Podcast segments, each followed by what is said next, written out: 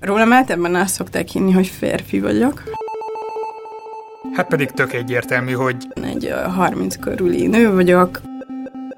De kik azok, akik ezt nem képesek megállapítani, vagy inkább mik azok? Hát azok, akikről... Pontosan tudom, hogy minden kattintásomat látják. Szerintem már kitaláltátok. A Google most már eljutott odaig, hogy bizonyos fajta rákokat nagyon jó százalékkal tud jósolni, sokkal-sokkal azelőtt, hogy az orvosilag kimutatható lenne. De végül is ez jó, nem? Itt van egy nagyszerű technológia, ami behálózza az életünket, Na meg persze felvet egy halom etikai kérdést, és kihívások elé állítja a jogalkotókat is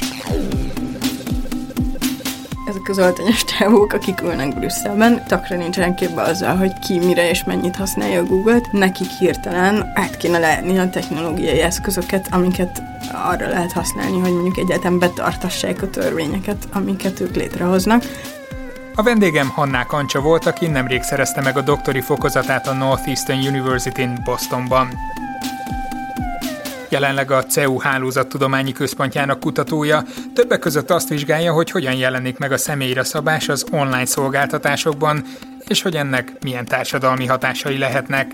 De vajon az, aki a közösségi médiából származó adatokat kutatja, milyen gyakran használ maga is Google-t vagy Facebookot? Hú, hát nagyon gyakran, de valószínűleg nem gyakrabban, mint, mint egy átlag ember. Viszont te biztos, hogy máshogy állsz hozzá. Viszont igen, én a másik oldalról közelítem meg, szóval hogy én pont arra vagyok kíváncsi, hogy mások milyen gyakran használják, illetve, hogy uh, mégis ez milyen következményekkel járhat, esetlegesen negatív következményekkel. E, általában szoktunk várni az adásnak a második feléig, amíg előjönnek azok, hogy a big data, a mesterséges intelligencia, a különböző műszaki fejlesztések hogyan teszik tönkre az életünket, de köszönöm szépen, mert te így rögtön az első percben lényegében elővetítetted, hogy negatív következményei is lehetnek. Nem csigázzuk tovább a hallgatókat. E, neked viszont kutatónak mindenképpen egy tök jó eszköz a kezedben, hogy e, bele tudsz ásni az adatokba. Igen, igen, abszolút nem a negatív, meg ijesztő dolgokkal akartam kezdeni, de hogy végül is pont ezzel foglalkozom, hogy annak következtében, hogy mindenféle adatokat, meg akár ilyen nyomokat, mondhatnám így, generálnak az emberek az interneten, bár ennek lehetnek hátulütői, ez mondjuk nekünk kutatóknak tök jó eszköz arra, hogy többet megtudjunk az emberek viselkedéséről. Mi a te kutatási témának a fő iránya? Talán a legfrissebb téma, ami nagyon érdekel ezzel kapcsolatban az, hogy különböző egyenlőtlenségek, nem tudom, hogy ez a megfelelő magyar szó, bias. inequality vagy bias, milyen formában jelentkezhetnek az internetes közösségekben, vagy az internetes világban. Tehát mondjuk arra gondolok, hogy offline jól tudjuk, hogy sokszor a nők vagy, vagy feketék hátrányos helyzetbe kerülhetnek, de hogy erre szerencsére azért az offline világban mindenféle törvénykezés próbálnak meg érvénybe helyezni, mondjuk az elmúlt 100-200 évben legalábbis, és az online világban viszont még nem tudunk erről nagyon sokat, hogy egyáltalán milyen formában jelentkeznek ezek az egyenlőtlenségek, illetve hogy milyen a törvénykezésekkel lehetne ezt megállítani. Ez azért nagyon érdekes, amit felvetettél, vagy amivel foglalkozom, mert néhány héttel ezelőtt Szalai Feri volt itt a vendégünk, egész pontosan, ha jól emlékszem, a 70. adásunkban, akivel a Weapons of Math Destructions, vagy hogyan dönti be a demokráciát a mesterséges intelligencia, azt hiszem ez volt az adásnak a címe. Igen, igen.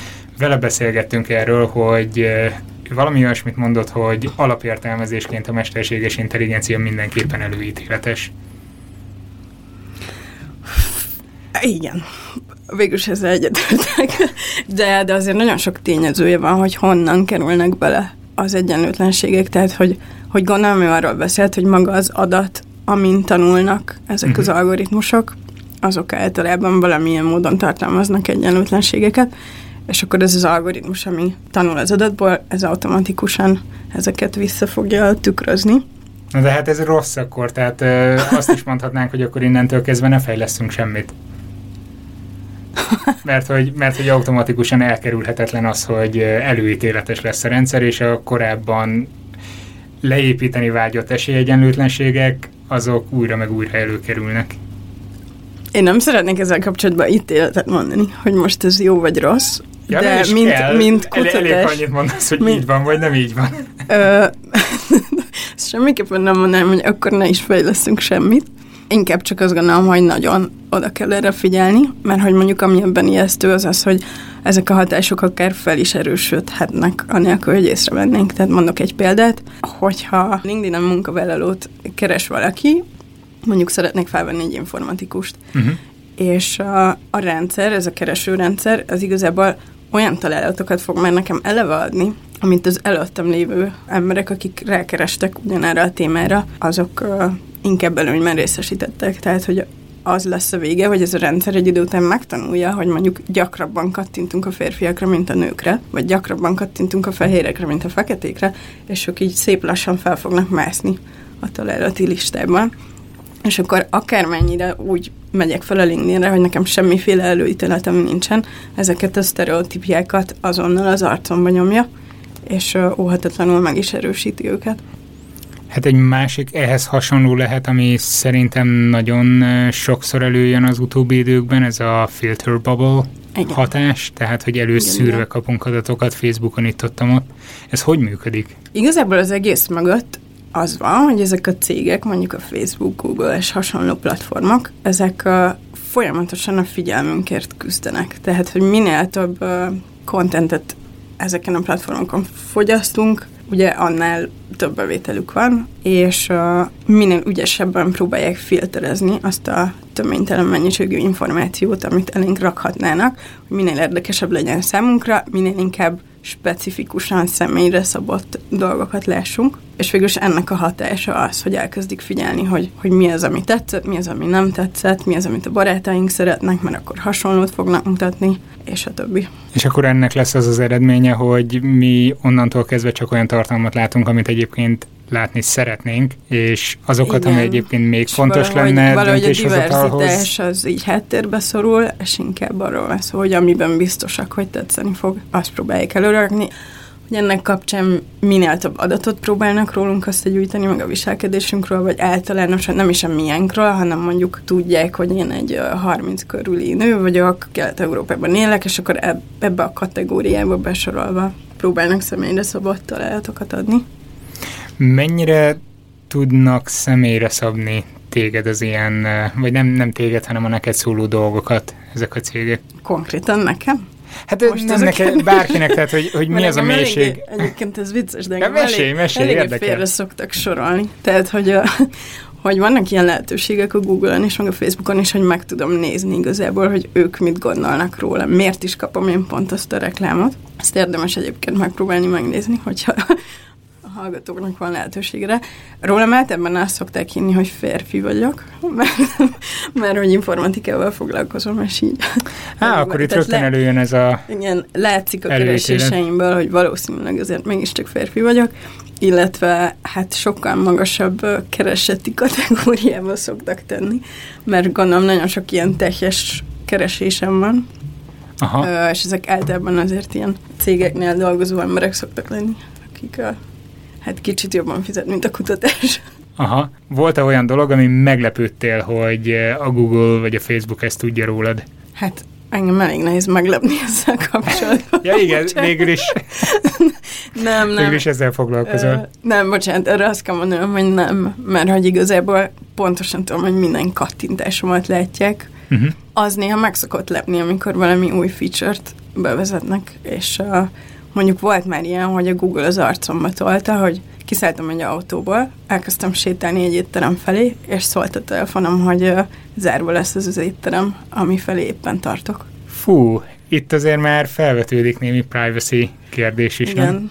És nagyon érdekes egyébként, mert ezt felhoztam a Google-nél dolgozó embereknek, mert hogy pont a legelső cikkem, ami valamennyire port kavart, az, az a Google-ről, pont erről filterbe volt dologról szólt, és amikor azt előadtam egy konferencián, akkor eljöttek arra Google-sök is meghallgatni.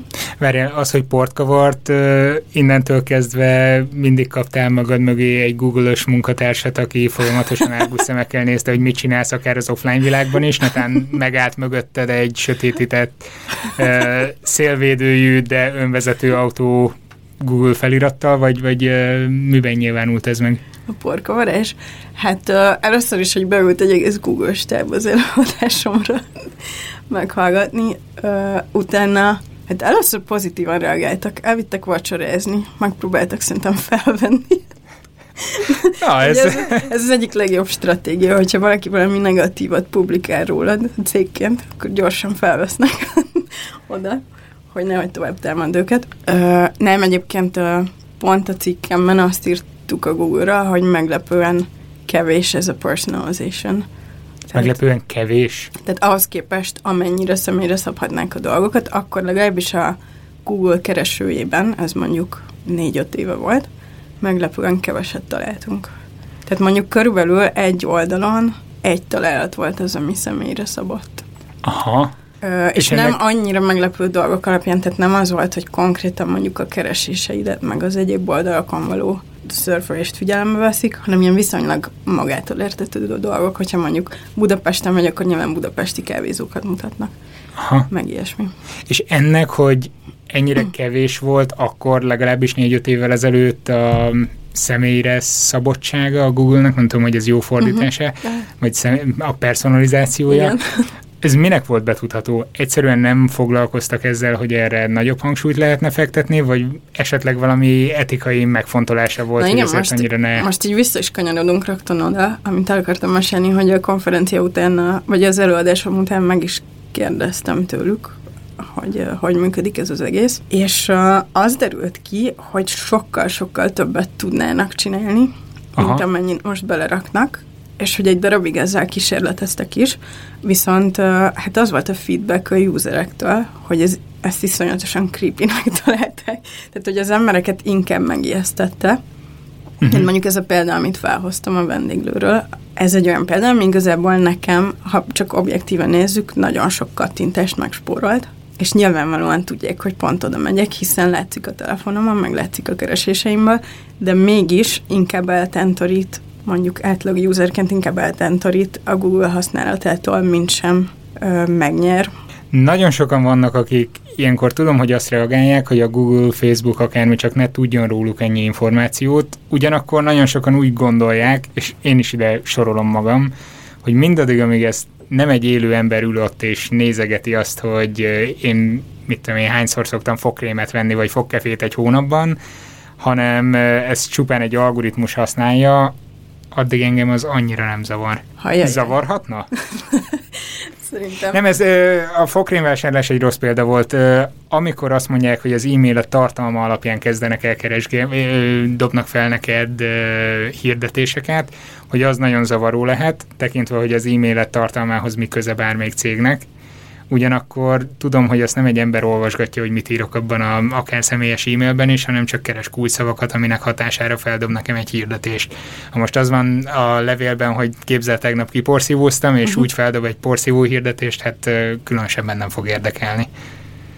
De ez igazából számomra azt jelenti, hogy téged inkább az érdekel, hogy mondjuk idegenek ne tudjanak meg rólad Hát Igen. szerintem ez egy teljesen Igen. természetes igénye valakinek, hogy Persze, legyen valamekkora magánszférája. Hogy ki, tehát hogy, hogy mitől félsz igazából az a kérdés, mert hogyha azt szeretnéd, hogy random emberek ne tudjanak meg rólad furcsa információkat, akkor ez jogos. Viszont, hogyha mondjuk attól félsz, hogy uh, mondjuk a Google adatbázisában megjelenik, hogy te pontosan milyen, uh, nem tudom, egészségügyi problémákra vagy tünetekre keresel rá, mondjuk ez az adat, ami nagyon-nagyon értékes lehet egy ö, egészségbiztosító számára, mondjuk az ő kezükbe kerül, uh-huh. nekem mondjuk ilyenfajta félelmeim vannak inkább. Tehát, hogy Aha, tehát azt ha... kevésbé érdekel, hogy egy X Józsika, aki ott a Google irodájában elolvassa az e-mailjeimet, az viszont nagyon is zavarna, hogyha mondjuk a harmadik hát, fél kezébe kerülhetnek mondjuk olyan adatok, amik számukra iszonyatosan értékesek.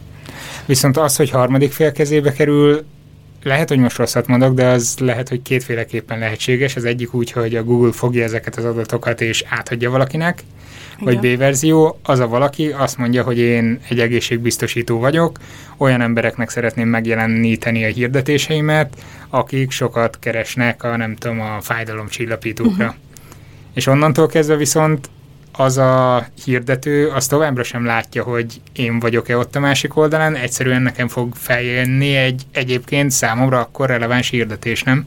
Hát igen, csak mondjuk amíg hirdetésen fel, addig nincs olyan nagy baj. Ha viszont már ezeknek az embereknek elkezdik drágábban adni a biztosítást, mert tudják, hogy mondjuk a ah.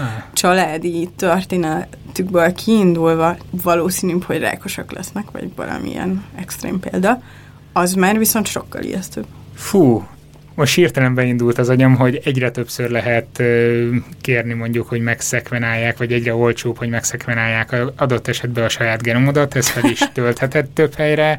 Nagyon közel vagyunk ahhoz akkor ezek szerint, hogy ebből akár valami Nem, hát ez az egész egészségügyi téma, igazából ez borzasztóan ijesztő, vagy számomra.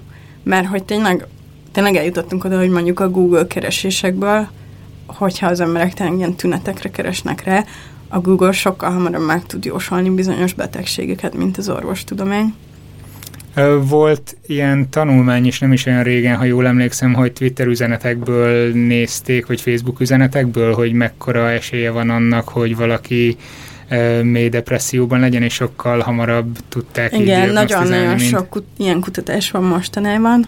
Hát ez kutatók részéről is jön ez az érdeklődés, tehát depressziót, öngyilkosságot, terhetséget, mit tudom én, minden ilyesmit próbálnak jósolni. Viszont hát azért nagyon érdekes kérdés, hogy ezzel maga a cég mit csinál, mert egy csomó etikai kérdést felvet. Tehát, hogy uh-huh. a Google most már ez, ez igazából nyilvános, most már eljutott odaig, hogy bizonyos fajta rákokat, illetve öngyilkosságot nagyon jó százalékkal tud jósolni, sokkal-sokkal azelőtt, hogy az or- orvosilag kimutatható lenne, mert bizonyos betegségek úgy működnek, hogy ilyen egymástól látszólag független furcsa tüneteket produkálnak, és ugye rögtön felmerül a kérdés, hogy akkor mit tesznek? Tehát, hogy, hogy akkor most mondjuk az arcodban nyomnak egy ilyen pop-up ablakot, Na de ez hogy, az, tehát, hogy... Hogy menjél el orvoshoz, vagy csak megbuheráljak egy kicsit az eredményeket, hogy így mégiscsak gyanús legyen, és elmenjél orvoshoz, vagy ne csináljanak semmit.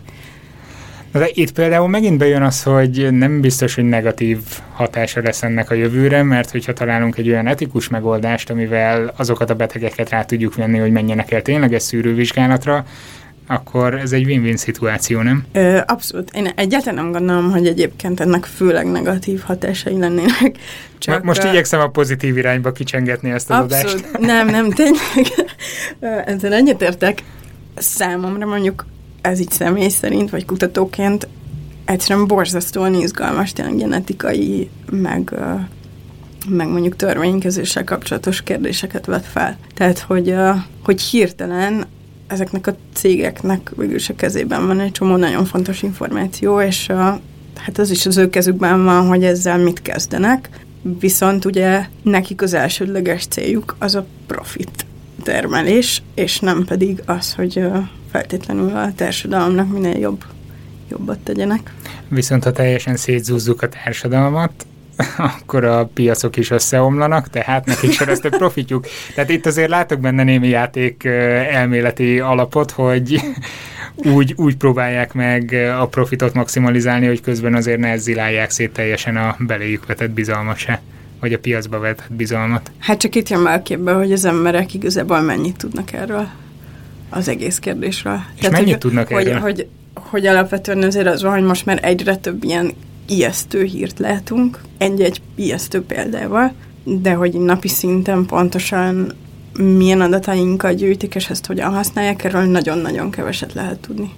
És a kutatóként is egyébként borzasztóan nehéz hozzáférni ezekhez az információkhoz. Na, ez lett volna az egyik kérdésem még a beszélgetésnek az elején, csak aztán teljesen elkanyarodtunk szerencsére, hogy te hogy jutsz hozzá olyan információkhoz, olyan adatokhoz, amihez egyébként földi halandóként lehet, hogy nehezebb lenne. Hát ez talán a legizgalmasabb része a munkámnak. Hát És innentől kisipoljuk, mert hogy titkos. nem, nem. Hát igazából hát így nagyon egyszerűen és őszintén próbálom kijátszani a rendszerüket, hogy hozzáférjék az adatokhoz. Tehát, hogy mindenféle informatikai eszközökkel, mondjuk a Google-ről, Facebook-ról, Twitter-ről úgy próbálok adatokat letölteni, hogy látszom mondjuk, hogy az ő, ő algoritmusaik hogyan működnek, milyen mechanizmusok vannak ezeken az oldalakon. Ez azért lehet veszélyes, vagy nem tudom, én úgy, úgy képzelem el, hogy ez veszélyes lehet, mert te kutatóként publikálni fogod a kutatásod eredményét, viszont akkor kiderül az is, hogy milyen algoritmusokat használnak, amit egyébként hipertitkosan a kis föld alatti laboratóriumokban éveken át fejleszgettek, nem? És ez milyen értelemben veszélyes? Hogy rám nézve? Hát Vagy nem, nem, akarom, nem akarom azt sugalni, hogy esetleg majd a Google munkatársai megjelennek nálad egy szép hajnalon.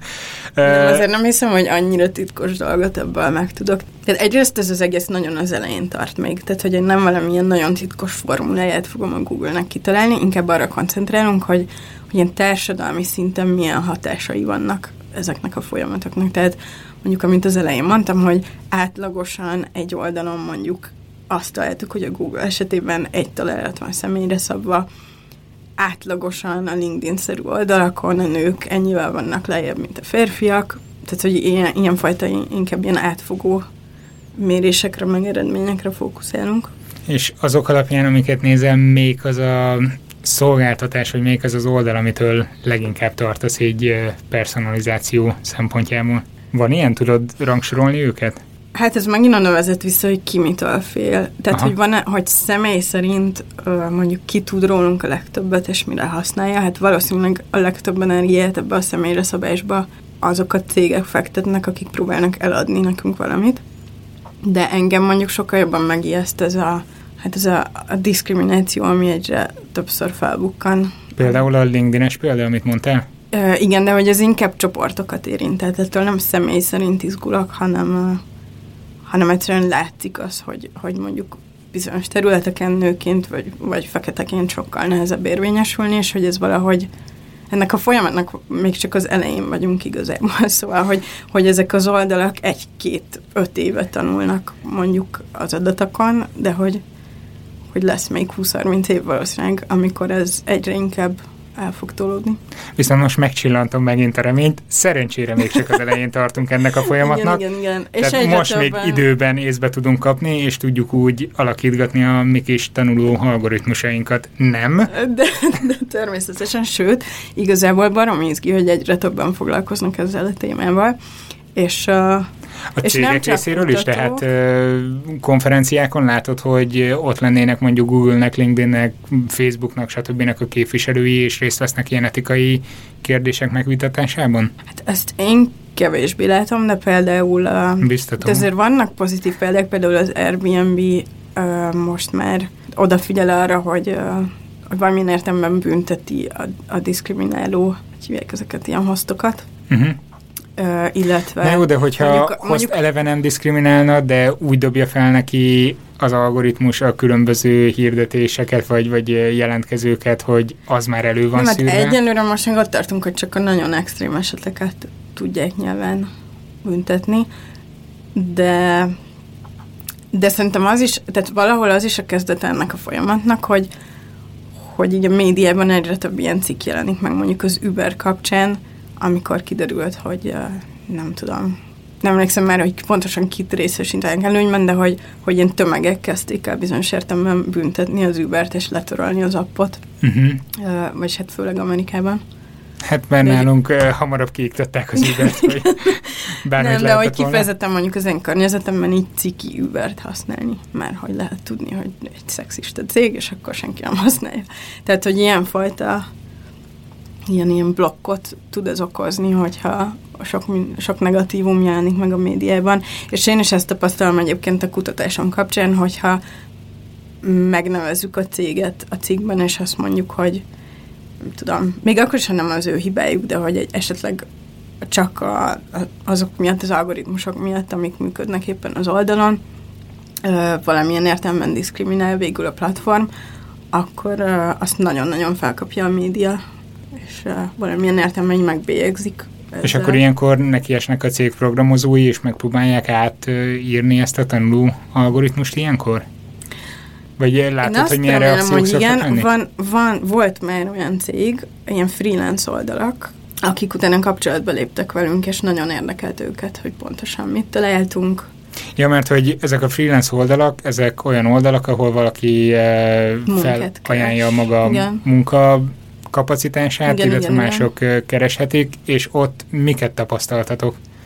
Hát ott egyrészt azt tapasztaltuk, ugye ezeknek az oldalaknak ö, nagyon fontos ilyen komponense az, hogy, hogy review-kat írnak egymásról az emberek, miután valaki elvégzett egy munkát, és valahogy ez által hosszú távon egy ilyen portfóliót épít fel az ember, uh-huh. és azt tapasztaltuk, hogy sajnos valószínűleg tudat alatt, de hogy ö, ilyen bias van ezekben a review-ban, tehát hogy mondjuk a nőknek, feketéknek általában kevesebb, meg kicsit negatívabb reviewig vannak ezeken az oldalakon. És ezeket nézi a gép, próbálja összesíteni, és ezek alapján ajánlja legközelebb. Igen, és akkor abban a pillanatban, ahogy mondjuk a kereső algoritmus az alapján rakja sorba az embereket, hogy kinek hány csillagja van, rögtön mondjuk a férfiak inkább az oldal tetején vannak, de egyébként szóval, hogy a review mellett nagyon-nagyon sok egyéb faktor van, ami ehhez hozzátesz. Például a nők híresen mondjuk kevesebb pénzt kérnek ugyanazért a munkáért, ilyen önbizalmi problémák miatt, kevésbé maga biztosan reprezentálják magukat az oldalon. Uh-huh. Igen, szóval hogy ezeket a problémákat már így az offline világban nagyon-nagyon régóta vizsgálják. Csak hát ez a kérdés, hogy hogyan manifestálódnak ezekben az online közösségekben. És vannak vannak olyan technikák, amivel te felhasználóként ki tudod szűrni mondjuk ezeket, vagy át tudod verni a rendszert? Például, ha LinkedInre most regisztrálnál, hogy te itt vagy kutatóként, és nagyon szeretnél majd máshol kutatni előbb-utóbb, összeállítod a profilodat, tudsz valahogy úgy belenyúlni a rendszerbe, hogy annak ellenére, hogy mondjuk a férfiak felé hajlik az algoritmusnak a mérlege, mégiscsak téged dobjon ki? Hát ugye azért ez a kérdés nagyon messziről vezet, mert hogy a jelenlegi, a jelenlegi rendszerben sajnos erre az lenne a megoldás, hogy én gyakorlatilag férfiként adom el magam, hiszen már azt tanulta meg a rendszer, hogy az a pozitív, de hogy azt gondolom, hogy hosszú távon meg ez pont nem megoldás, hogyha a nők elkezdenek férfiasabban viselkedni azért annak érdekében, hogy sikeresebbek legyenek. Ja, mert hogy ez pont, hogy ez fogja elmélyíteni ugyanezt igen. a folyamatot, és még szélesebbre nyílik az olló. Igen, igen de hogy ez egy csomó ilyen szociológia, meg antropológia kérdéshez vezet. Most nyilván, amikor te a kutatási programjaidat csinálod, meg írod a publikációkat a vizsgálataid eredményeiből, azért valami következtetés levonsz a végén ezeknek, milyen irányokat tudnál javasolni mondjuk a cégeknek, vagy szerinted mi lenne a jó irány, hogy, hogy ezeket a biaseket, ezeket az előítéleteket el lehessen kerülni? Vagy el lehet kerülni egyáltalán? Nekem egyre inkább az a benyomásom, a kutatásaim alapján, ugye azt említettem, hogy iszonyú sok irányból érkeznek ezek az egyenlőtlenségek, milyen adaton tanul, stb. De hogy egyre inkább az az érzésem, hogy valahogy amikor egy platform létrejön, akkor lehet még igazán változtatni rajta. Tehát iszonyú sokszor az a helyzet, hogy akár egy ilyen Uber-szerű, vagy, vagy valami hatalmas freelance oldal is, amikor létrehozzák, akkor még, még egész pici, nem tudom, három csávó vagy garázsban összedob valami oldalt, és elkezdik mondjuk saját magukon, meg a barátaikon tesztelni. Nyilván nagyon specifikus demográfia lesz, fiatal fehér férfiak, és uh, valahogy onnantól az a közönség is, akit bevonzanak, valószínűleg hozzájuk hasonló lesz, és ez így predestinálja azt, hogy ki, is, ki az, aki mondjuk sikeres egy, ezen az oldalon, ki az, aki a példakép, ki az, akinek a sikerességét megpróbálják a szem előtt tartani mondjuk az újításokkal az oldalon, és, a, és emiatt valahogy a legelején elmegy ebbe az irányba. Tehát akkor ezek szerint a LinkedInnek ott kellett volna észnél lennie, hogy amikor hárman elkezdték fejleszteni a garázsban, a három közül legalább egy vagy kettőnek nőnek kellett volna lennie? Én azt gondolom, hogy ez, ez és nagyon sokat számít, igen. És egyébként ez például tökre hasonlít ahhoz a problémához is, ami egy, egyre többször felmerül, hogy hogy a mindenféle számítógépes eszközök, programozási nyelvek, nem tudom, Excel, Word, ezek is legtöbbször mondjuk fehér férfiakon vannak tesztelve, de most, ö, bocsánat, ö, lehet, hogy ennyire biased vagyok már én magam is, de most egy excel vagy egy word mi az, ami, ö, ami diszkriminatív? Hát az, hogy különböző emberek ö, különböző eszközöket tudnak ügyesen használni, vagy magukéve tenni. Aha. Az, hogy mondjuk ö, pontosan nem tudom, hány gomb van, milyen a felülete, ilyen egészen apró dolgok tudják közben ja, Tehát az egésznek az ergonómiája... Az ergonómiája az, hogy mennyi információ van a leírásban, stb. stb. Ezek tökre befolyásolják azt, hogy később ki milyen ügyesen bánik azzal az eszközzel. Aha. És ez, ez is egyre többször napi renden van ez a téma, hogy maguk az eszközök, amiket általában programozók maguk létrehoznak, ezek bizonyos demográfiai csoportoknak sokkal könnyebben használhatók, mint másoknak, és ez így idővel tökre megerősíti újfent ezeket az egyenlőtlenségeket, hiszen már amikor interjúzol mondjuk egy állásra, azt fogják nézni, hogy mennyire bánsz ügyesen az Excel-rel. Ah. Most nagyon tetszik ez a döbbenet az arcod. Igen, igen, mert igazság szerint kár, hogy nincsen webkamera, de a döbbenet, ami az arcomra kiült, az inkább annak szólt, hogy ebből hogy fogok most egy nagyon pozitív kicsengés Ajajaj, kérdést feltenni. De most ez tényleg megdöbbent, Nem, hogy ilyen hogy... alapszinten is uh, lemehetünk. Hogy ilyenekre mi lehet a megoldás szerinted? Nem, de igen, szóval, hogy uh, tudok egy csomó pozitívat is mondani. Na, na, na, tehát, hogy, Szerintem tényleg ott kezdődött, ami... persze, tehát, hogy iszonyú sok uh, konferencia, workshop van e körül a téma körül az elmúlt tíz évben. Nemrég és... te magad is szerveztél egy hasonlót. Igen. Ami pont arról szólt, hogy mennyire előnyös az, hogyha az ilyen kreatív munkák osztott, vagy osztott kevert, mi a jó szó? Tehát, hogy vegyes... Inkluzív. Inkluzív. Férfiak, nők együtt dolgoznak problémák megoldásán. Igen, tehát pont az ilyen, a, arról szólt ez a konferencia, hogy minél különbözőbb hátterű kutatókat, vagy nem is csak kutatókat egy terembe rakjunk, hogy tudjanak ezekről a témákról beszélgetni, főleg az ilyen gender különbségek kapcsán. Ami De ugye hogy... egy szitok szó, mint tudjuk, Ajajaj. ami nem is tudomány, és vagy legalábbis egyik oldalról ezt halljuk folyamatosan. Igen, no comment.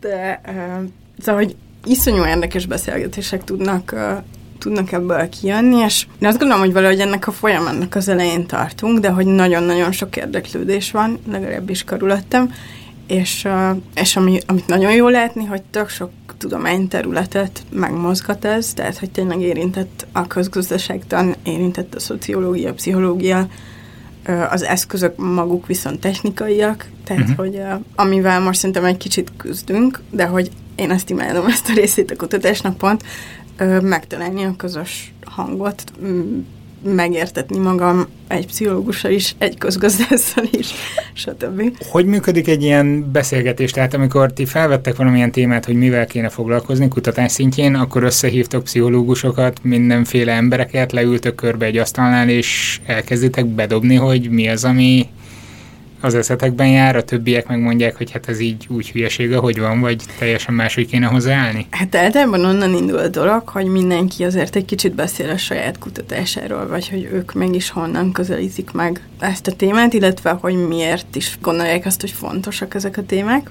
És akkor általában innentől viszonylag egyszerű, tehát hogy reagálnak egymásra. Uh-huh. Az mhm. emberek kiderül, hogy igazából nagyon sok hasonló dolgot kutatunk, csak teljesen más eszközökkel, és nagyon más terminológiát használunk, és ezért egy idő, mire, mire erre rájövünk.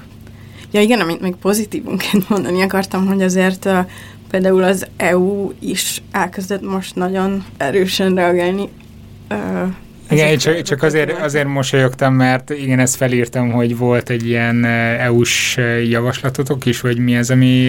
Hát ugye ezek a cégek, amiket említettünk, mondjuk Facebook, Google, ezek nagy részt Amerikában vannak. Nem tudom, valami miatt Amerikában így a törvénykezés az, az egy kicsit le van ezzel kapcsolatban maradva. Az Egyesült Államokban van lemaradva Európához hát képest? abban az értelemben, hogy most nem akarok uh, mindenféle elméleteket gyártani, de hogy... Jó, hogy gyártsál, azt hogy, hogy imádjuk, a elméleteket hallunk. Csak ez, ez nagyon meglepett. De ugye ezeknek a cégeknek ott, ott azért sokkal nagyobb hatalma van, és valahogy az meg úgy várat magára, hogy pont tőlük megvédjék az embereket. Á, világos. Jó, akkor értem. Uh, igen, igen. Viszont, uh, viszont pont az EU-ban mostanában nagyon-nagyon sok kezdeményezés volt ezzel kapcsolatban. Hát vannak mindenféle ilyen törvények, hogy, hogy például az EU összes országában online ugyan olyan áron kéne elvileg árulni a dolgokat, amit nagyon-nagyon sokszor nem tartanak be az online Ó, valóban? felületek. Tehát betartani nagyon nehéz ezeket a törvényeket, mert hogy olyan technikai tudást van szüksége ahhoz, hogy egyáltalán észrevett. Tehát akkor ez felveti egy sokkal tágabbi nézőpont igényét is, hogy akkor már a bíróságoknál is olyan szakértőknek kellene ülnie, aki ezeket, akik ezeket az algoritmusokat kenik vágják. És... Pontosan, tehát hogy ezek, a, ez az, ezek az oltanyos távok, akik ülnek Brüsszelben, és mondjuk így takra nincsenek képbe azzal, hogy ki mire és mennyit használja a Google-t, nekik hirtelen át kéne lehetni a technológiai eszközöket, amiket arra lehet használni, hogy mondjuk egyáltalán betartassák a törvényeket, amiket ők létrehoznak.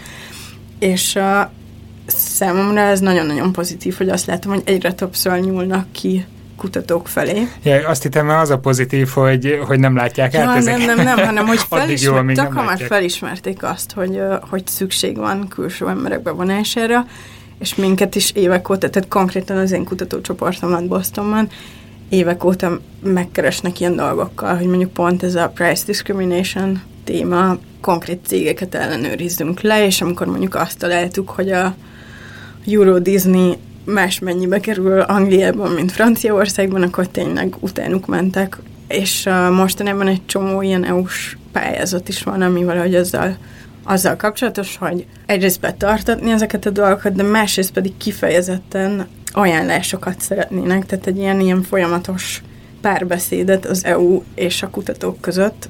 És az EU meg a kutatók, vagy nem lenne teljesebb úgy a kép, hogy EU kutatók és a piaci szereplők, tehát adott esetben a Google, a LinkedIn, a Facebook, a mindenféle egyéb cégek üljenek le egy asztalhoz. Azért nehéz, mert alapvetően az általában abból indul ki, hogy ők megpróbálják rajta kapni a cégeket azon, hogy valami törvényelleneset csinálnak, vagy valami negatív hatása van az ő tevékenységüknek. Uh-huh.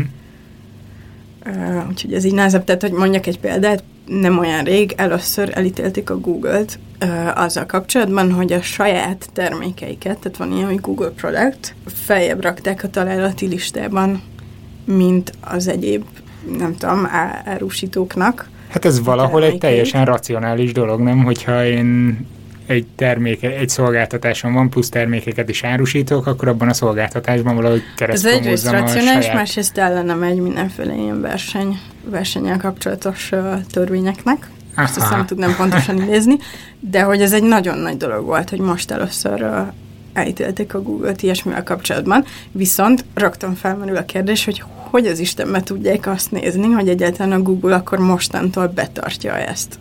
Ugye el tudjuk képzelni, hogy ahányszor bárki rákeres valamilyen termékre, hirtelen át kéne látnia az EU-nak azt, hogy most hova rakja a saját termékeit a Google mások termékeihez képest, és ez iszonyatosan nagy ilyen informatikai ez uh, mondjuk jó kérdés. Tehát ez viszont... hátteret igényel, és akkor például ezzel kapcsolatban konkrétan volt egy hatalmas pályázatuk, 10 millió eurót adnak annak a cégnek, vagy ilyen konzorciumnak, aki öt éven keresztül, akkor moni- monitorozni fogja a Google. És ebben te részt veszel?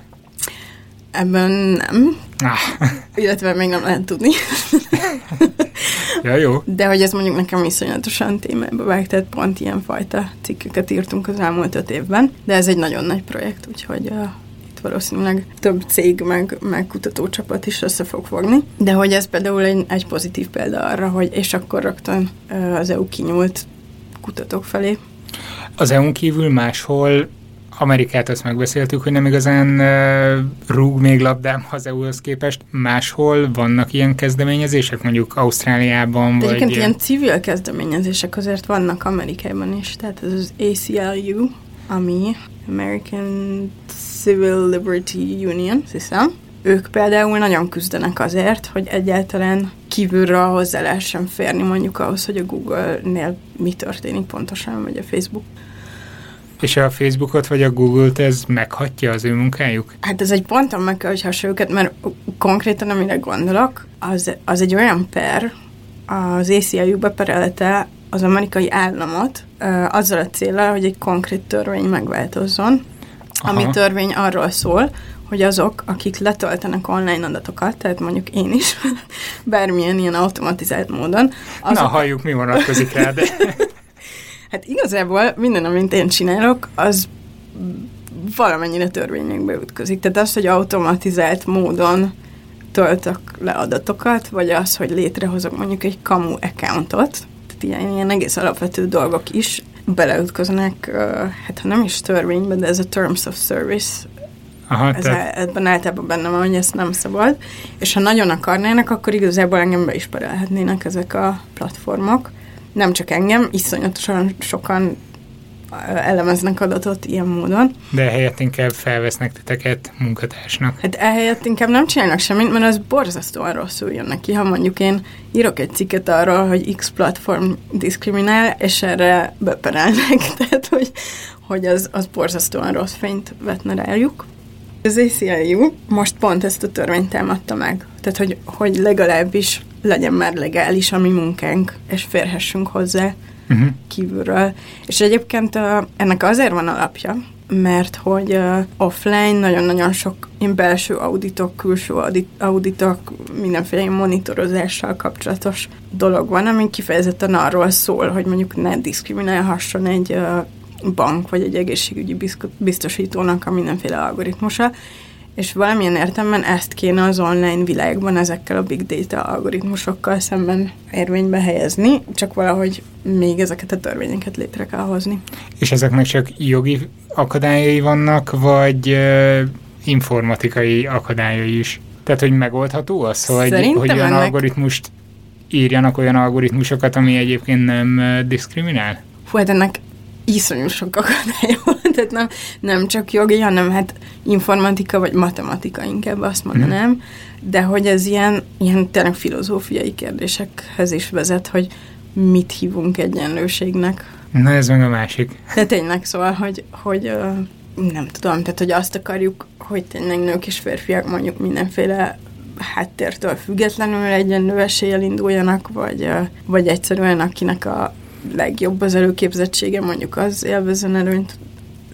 Elég bonyolult kérdésekhez vezet. Hát akkor szerintem ezt a vonalat hagyjuk, és nyugodtan írjátok meg a véleményeiteket ebben a témában. Igen, nektek hallgatóknak mondom ezt most éppen. Viszont visszakanyarodva, vagy elkanyarodva egy icipicit, mik azok a kutatási témák, amikre a jövőben szeretnél hangsúlyt fektetni? Mik azok a területek, amik nagyon érdekelnének? Hú, jó sok minden van a, valahogy mindig ez történik kutatóként, hogy nincs elég idő a világban a sok érdekes témára. Hát egyrészt engem nagyon érdekel mostanában, tehát mint mondtam, hogy felmerül, hogy egyre többet együttműködünk a szociológusokkal, a törvényhozó oldalon lévő emberekkel. Ami még nagyon érdekel, hát ez talán kevésbé kutatás, de hogy egyáltalán felhívni az emberek figyelmét arra, hogy minden napjaikban, amikor használják a ezeket a platformokat, eszközöket, akkor uh, hát úgy kicsit tudatosabban tegyék ezt. De hogyan, tudom, hogyan tudom én tudatosabban használni mondjuk a Google-t vagy a Facebookot?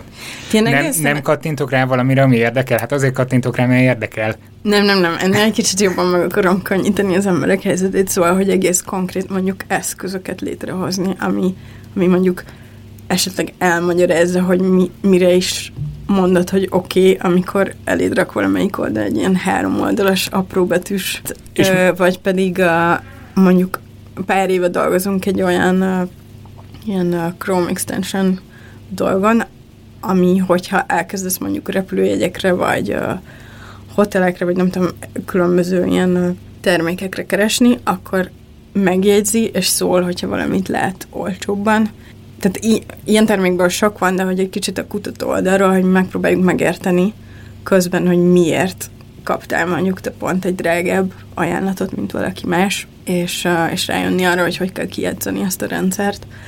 És szerintem pusztán az, hogy az emberek elkezdenek ilyen eszközöket használni, az biztos, hogy nagyon jó arra, hogy egy kicsit úgy, úgy megértik, hogy nem kell százszerzőikos bizalmat fektetni ezekben a rendszerekben. De én nagyon bizalmatlan vagyok, vagy tehát hogy hogy tudom kivédeni ezeket, hogy a cégek olyan adatokhoz jussanak, aminek én nem örülnék.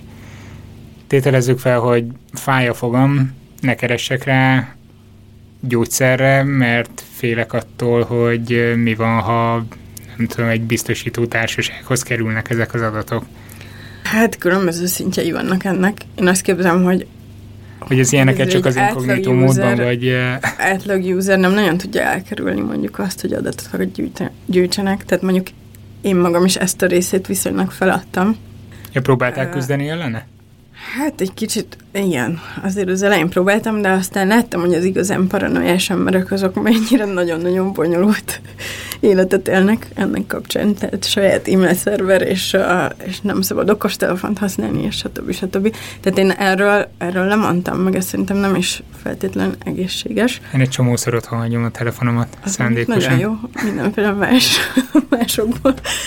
De mondjuk az, hogy ha rákeresek valami hírekre a Google-on, akkor tisztában vagyok azzal, hogy ők most eleve már azokat a dolgokat fogják elém tárni, amikről azt gondolják, hogy ez számomra érdekes, meg ami valószínűleg egyezik a nézeteimmel. Ez például olyan dolog, hogy amióta ezt tudom, azóta másképp olvasom a híreket. De másképp olvasod, vagy szándékosan megnyitsz mondjuk olyan szándékosan meg is is, amit abszolút, egyébként nem nyitnál? Abszolút, és mindig nagyon kíváncsi vagyok, hogy más embernek hogy néz ki a Facebookja, mert nem láttam még két embert, akinek ugyanolyan a Facebookja, stb. stb. És szerinted a fogyasztókban, vagy tartalomfogyasztókban lehet tudatosítani tudatosítani azt, hogy, vagy nem tudom, középiskolában, általánosban elkezdve lehet ezt tudatosítani, hogy kisfiam, kislányom egy előszűrt buborékban élsz, úgyhogy nem hát tudsz racionális döntés hozni, anélkül, hogy megismernéd a másik buborékját is? Én azt gondolom, hogy igen. Tehát, hogy, hogy az, az, hogy a Google-re ne úgy tekintsünk, mint mondjuk egy könyvtárnak, vagy egy lexikonnak a megfelelőjére, hanem úgy, mint egy cég, akinek tényleg az a célja, hogy valamilyen terméket eladjon nekünk, az egy iszonyatosan nagy különbség. És ez nem tudom, hogy hány emberben tudadosul, hogy, hogy nem arról van szó, hogy a Google igazából egy ilyen objektív információt tartalmazó, nem tudom, tényleg könyvtárnak tudnám megfeleltetni, hanem hogy ha ezzel több pénzt tudnak szerezni, akkor valószínűleg eladják a lelkünket is. Hú. Bocsánat, megint negatív voltam. Nem, végül is szerintem arányban voltak azért a beszélgetés során a negatív meg a pozitív kicsengések, tehát körülbelül olyan, mint az élet, tehát vannak benne jó meg rossz dolgok, és kellően komplex. Hát szerintem elmelkedjünk ezen. Köszönöm szépen, hogy itt voltál. Nagyon szívesen. Én ebből a beszélgetésből leszűrtem valamit. Például, ha lájkoljátok és megosztjátok ezt az adást Facebookon, Twitteren vagy LinkedInen, vagy ahol tetszik, akkor a barátaitok, akiknek hozzátok hasonló az érdeklődése, szintén tudomást szerezhetnek majd róla, aztán ők is osztják, retweetelik, és így tovább. Próbáljátok ki. És ha már ideig eljutottatok, Habci küldött nektek egy oké, okay, nem túl vidám hangüzenetet. Sajnos úgy alakult most a, az életem meg a mindennapi teendőim, hogy nem igazán tudom az energiáimat úgy osztani, szorozni, hogy abba még az is beleférjen, hogy ezt a heti anyagot el tudjuk készíteni a Lacival. Nem mondom azt, hogy ez a jövőben nem fog változni, mert könnyen lehet, és ahogy már egy Facebook posztban is jelezte a Lackó, lehetséges, hogy lesz olyan, hogy meg fogok egyszer csak jelenni valamelyik adás közben, vagy, vagy valamelyik adást ö, együtt csináljuk újra. Szóval nem kell kétségbe esni, nem fogok eltűnni örökre, lesznek még valószínű jelenéseim itt a dolog kapcsán, de addig is, addig is töretlenül hallgassátok a régi adásokat, az újakat is majd, ha lesznek, mert szeretem, ti is szeretitek, úgyhogy így, így jó ez. Úgyhogy sziasztok, és majd, majd jövök még. Hello! No hát meglátjuk mi lesz. Én igyekszem tovább csinálni hétről hétre az adásokat, de ahogy jeleztem Facebookon szeptember végéig a kutatók éjszakájáig kicsit tömények a napjaim. De hé, ez nem jelenti azt, hogy ne találkozhatnánk. 18-án este 7 órától Pécset tartok előadást a Művészetek és Irodalomházában, aztán 19-én szintén Pécsett az Európai Idegtudományi Társaságok Szövetségének konferenciájához kapcsolódóan veszek részt egy szintén nyilvános kerekasztal beszélgetésen, ezen három másik európai rádiós újságíró is ott lesz, a Nana étteremben lesz ez az egész. Egyébként a rendezvény ingyenes, nyílt, de regisztrálnotok kell rá. A Facebookon osztottam linket ezzel kapcsolatban. Aztán 22-én egy gerilla kísérletezést csinálunk Budapesten, többek között a tudású srácokkal. A keleti pályaudvarnál leszünk, egy kis kutatók éjszakája promót fogunk nyomni, 22-én 17 órától. És persze ott lesz maga a kutatók éjszakája is szeptember 29-én, ahogy tavaly az idén is az Ericsson Challenge lebonyolításában veszek részt, ebben az évben a drónok lesznek a középpontban, lesz drónversenypálya, drónsimogató, drónszimulátor, és ti magatok is nevezhettek jövő hétig saját dróndizájnnal, vagy részt vehettek 23-án egy hackathon jellegű drónprogramozó workshopon, már persze, ha időben neveztek. Szóval sűrű lesz, és ha nem akartok lemaradni, akkor kövessetek Facebookon, Twitteren, Instán, Tumblr, meg persze Soundcloudon is. Ha feliratkoztok a szertára a kedvenc podcast alkalmazásatokon, akkor meg nincs gond, automatikusan jönnek majd az új epizódok. Rövidesen találkozunk, sziasztok!